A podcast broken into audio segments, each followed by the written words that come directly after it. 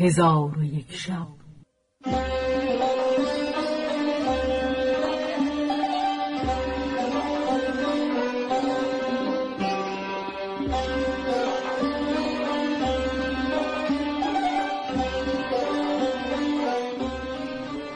داستانهایی برآمده از ژرفای تاریخ و تمدن و فرهنگ مشرق زمین.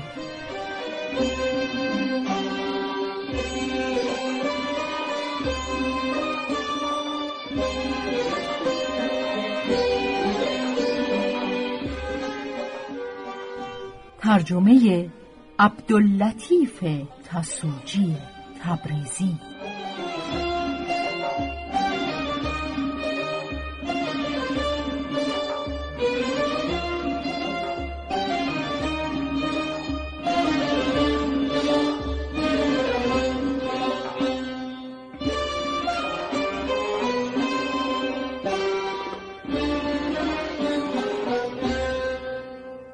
چون شب یکصد و دوم برآمد.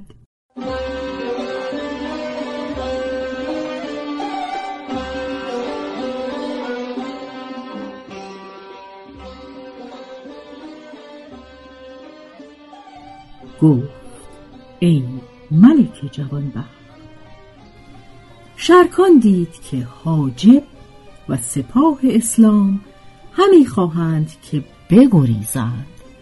و سبب خزلان این بود که آن پلیدک ذات و دواهی پس از آنکه دید رستم و بهرام با بیست هزار سوار به نزد شرکان رفتند آن هیلتگر به سوی سپاه اسلام رفت و امیر ترکاش برادر بهرام را چنان که گفته شد به نزد شرکان فرستاد.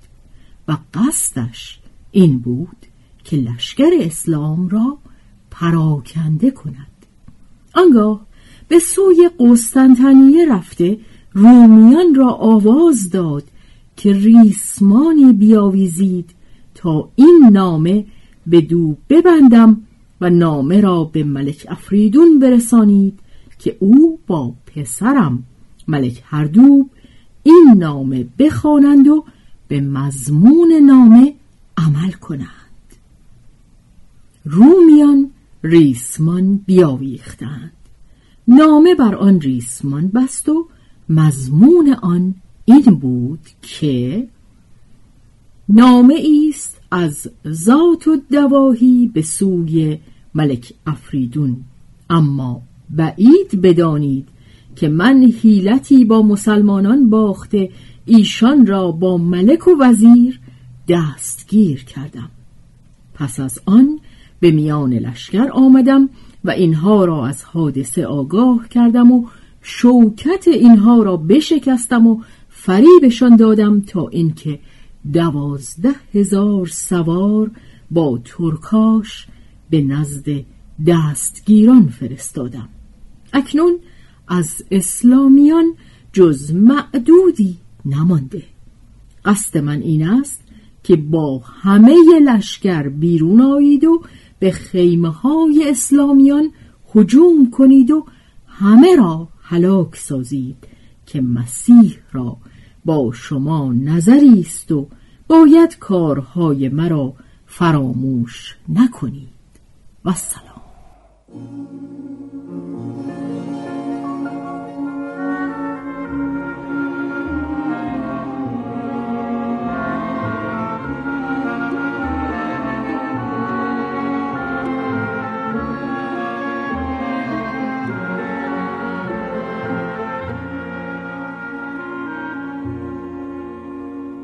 چون نامه به ملک افریدون رسید فرحناک شد. در حال ملک روم پسر ذات و دواهی را بخواست و نامه بر او فرو خواند.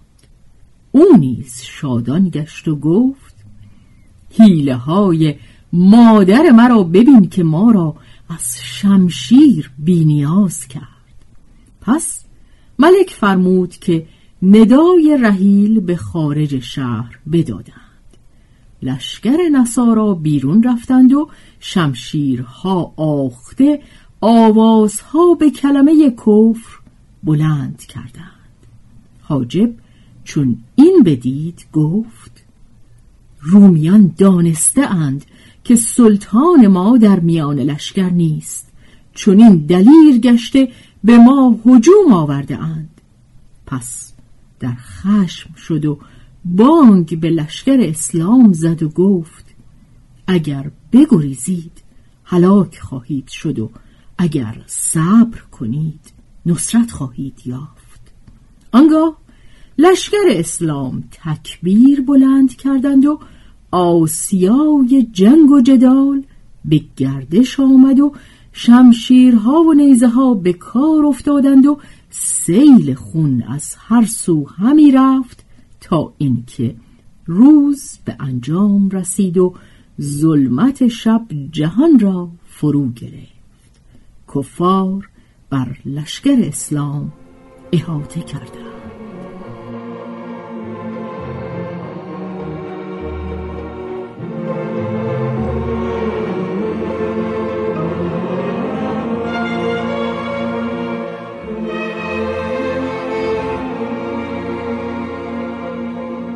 چون فجر آشکار شد حاجب سوار گشت و سپاه را سواری فرمود و امید نصرت از پروردگار داشتند.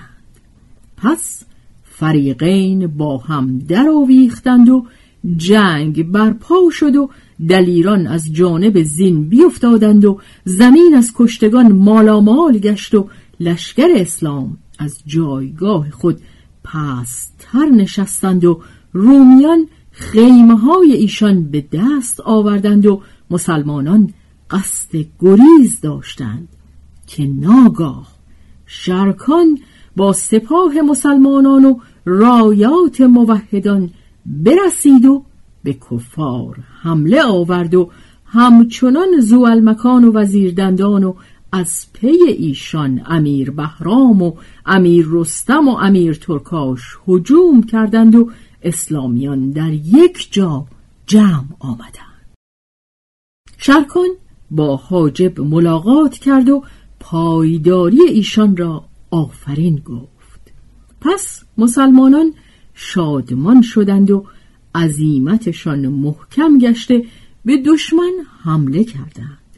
چون کفار رایات محمدی را بدیدند هلاک را آماده گشتند و دستشان از مقاتله سست شد. از کشیش های دیرها طلب یاری می کردند و حنا و مریم و صلیب را همی خواندند.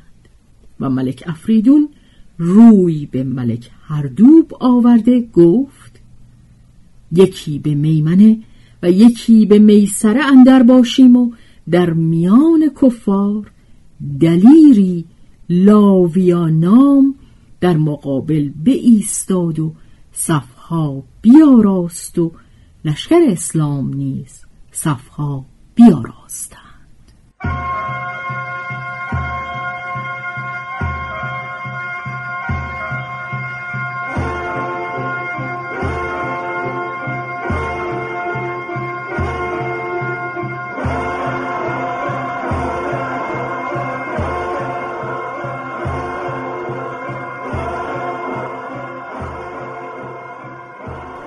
آنگاه شرکان با زو المکان گفت که کفار قصد مبارزت دارند و این ما را قایت مقصود است. ولکن می‌خواهم که مرا جای در قلب لشکر و وزیر دندان در میسره و تو در میمنه و امیر بهرام در جناح ایمن و امیر رستم در جناح ایسر باشند و تو ای پادشاه بزرگ زیر رایات قرار بگیر که تو اماد ما هستی و بر تو اعتماد داریم و ما همه جانها به تو فدا خواهیم کرد. پس زو المکان به سخنان او شکر گذارد ناگاه آوازها بلند و شمشیرها براهیختند که از میان لشکر کفار سواری پدید شد. چون نزدیک آمد دیدند که به استری نشسته که آن استر پالان حریر دارد و سجاده کار کشمیر بر او انداختند و آن سوار شیخی بود. دارای ریش زیبا و هیبت بسیار با شکوه و درائه صوف سفید در برداشت و به شتاب هرچه تمامتر همی آمد تا اینکه نزدیک رسید. گفت من رسول هستم. بر پیامبر جز رسانیدن پیام وظیفه ای نیست. به من امان دهید تا رسالت تبلیغ کنم. شرکان گفت در امان هستی. پس شیخ پیاده شد و صلیب از گردن به در آورد و در پیش سلطان چون نیازمندان تزلل آغازید و گفت من رسول ملک افریدون هستم و من او را بسی پند گفتم که بیش از این در اطلاف صور جسمانیه و حیاکل رحمانیه نکوشد و به او بیان کردم که ثواب در این است. خون جانوران ریخته نشود و در جنگ به دو نفر اکتفا رود. او سخن مرا بپذیرفت و گفت من جان خود را سپر سپاه خود کنم. و ملک مسلمانان نیز روان خود را نصار سپاه خود سازد. اگر او مرا بکشد لشکر کفار از هم بپاشند و اگر من او را بکشم سپاه اسلام پراکنده خواهند شد.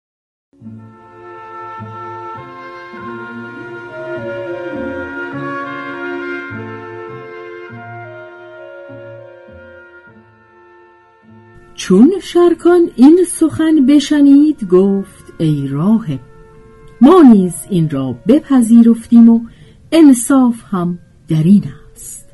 و اکنون من به مبارزت همی آیم. او نیز قتال را آماده شود که اگر او مرا کشت مسلمانان را جز گریز گزیری نیست.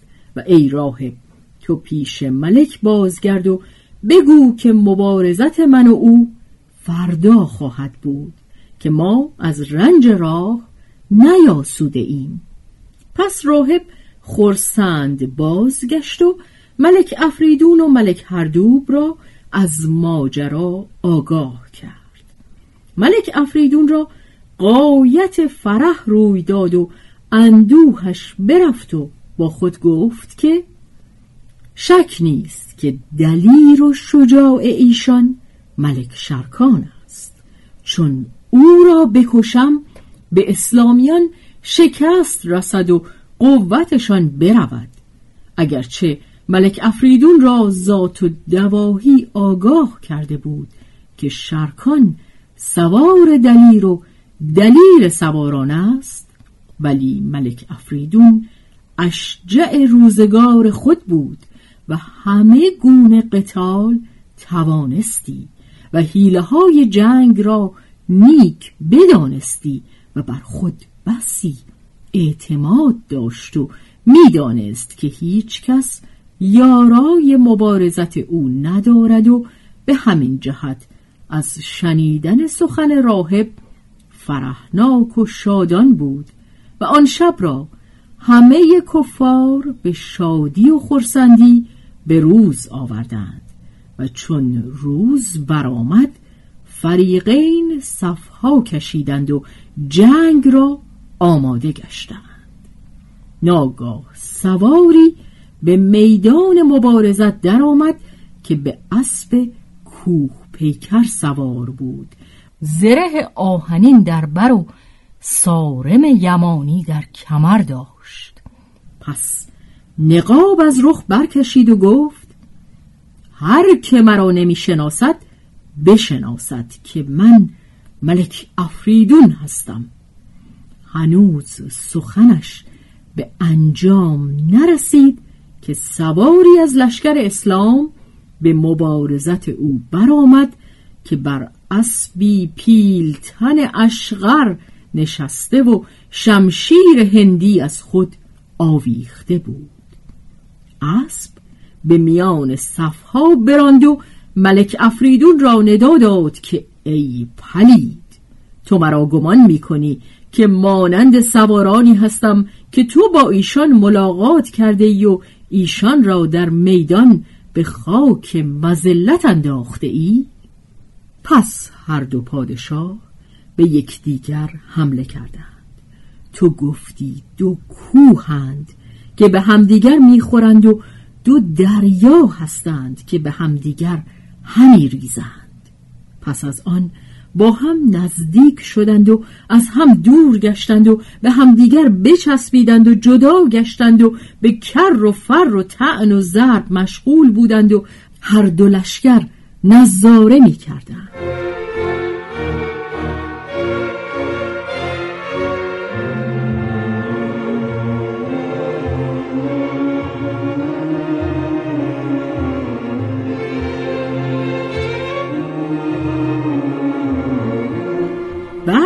می‌گفتند که شرکان چیره می شود و بعضی می‌گفتند که افریدون غالب آید و هر دو دلیر به مقابل مشغول بودند تا اینکه آفتاب زرد شد و شام نزدیک گشت. آنگاه ملک افریدون بانگ به شرکان زد و گفت به حق دین مسیح و اعتقاد صحیح که تو قدار و مکار هستی و کردار نیکو نداری و سپاه تو همی خواهند که اسبی دیگر از برای تو بیاورند. اگر خواهی با من جدال کنی باید سلاح و اسب تغییر ندهی تا شجاع از جبان ظاهر شود. چون شرکان سخن او بشنید در خشم شد و روی به سپاه خود کرد و قصدش این بود که ایشان را از آوردن اسب جداگانه ممانعت کند که ناگاه افریدون حربه را حرکت داد و به سوی شرکان بینداخت. شرکان چون به سپاه خیشتن نظاره کرد کسی نیافت و اسبی ندید. دانست که آن پلید حیله کرده. روی خود را به زودی به سوی ملک افریدون گردانید که ناگاه حربه به سینه شرکان برآمد و سینه او را بشکافت. شرکان فریاد زده بیهوش شد و سرش به قرپوس زین بیفتاد. چون افریدون پلید دانست که شرکان کشته شده فرحناک گشت و بانگ به کفار زد و به ایشان بشارت داد. پس رومیان به نشاط اندر شده مسلمانان گریان گشتند. چون زوالمکان برادرش را بدان ساندید سواران به سوی ملک شرکان فرستاد. نخستین کسی که به سوی ملک شرکان رفت وزیر دندان بود. پس دلیران بدان سوی بتاختند و ملک شرکان را بیاوردند. کفار نیز به دیشان حمله کردند و هر دو گروه به هم ریختند و صفها پراکنده شد. چون قصه به دینجا رسید بامداد شد و شهرزاد لب از داستان فرو به